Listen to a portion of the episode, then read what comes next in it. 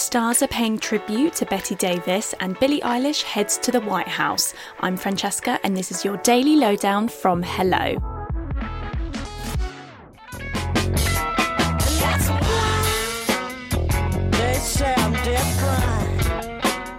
Stars of the music world are paying tribute to the godmother of funk, Betty Davis, following her death aged 77. The American singer, who has been described as a key influencer for iconic artists such as Prince and Madonna, was previously married to jazz star Miles Davis and was a staple in the New York music scene in the 1960s. Singer Lenny Kravitz and the estate of Prince, who died in 2016, have paid tribute, labelling her a queen.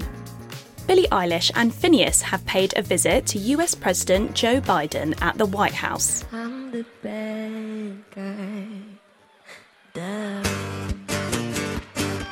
The siblings, who are currently on their North American tour, stopped by the president's official residence after being invited following the artist's support for Biden during the 2020 election. Biden said on social media he had heard the songwriters were in town for a show and was keen to invite them to visit the White House.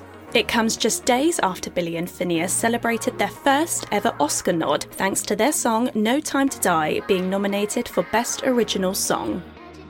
Kanye West has pleaded publicly to be reunited with his family following Kim Kardashian's candid interview regarding their split. The rapper took to his social media to repost a collage of photos from Kim and their four children's shoot with US Vogue, begging God to bring them back together. Ye's post on Instagram comes soon after Kim very candidly told the publication that she decided to put herself first amid the divorce.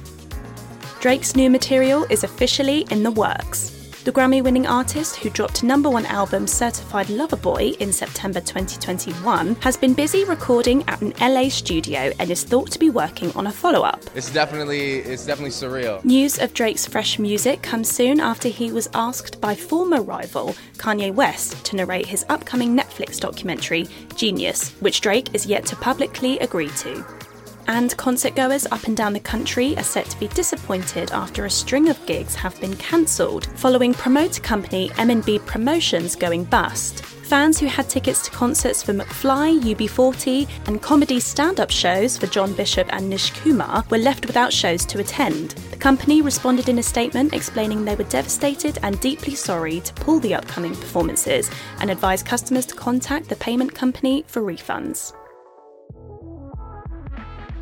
And that's your daily lowdown from Hello. Check out our social media channels and HelloMagazine.com for more news and updates on your favourite celebrities.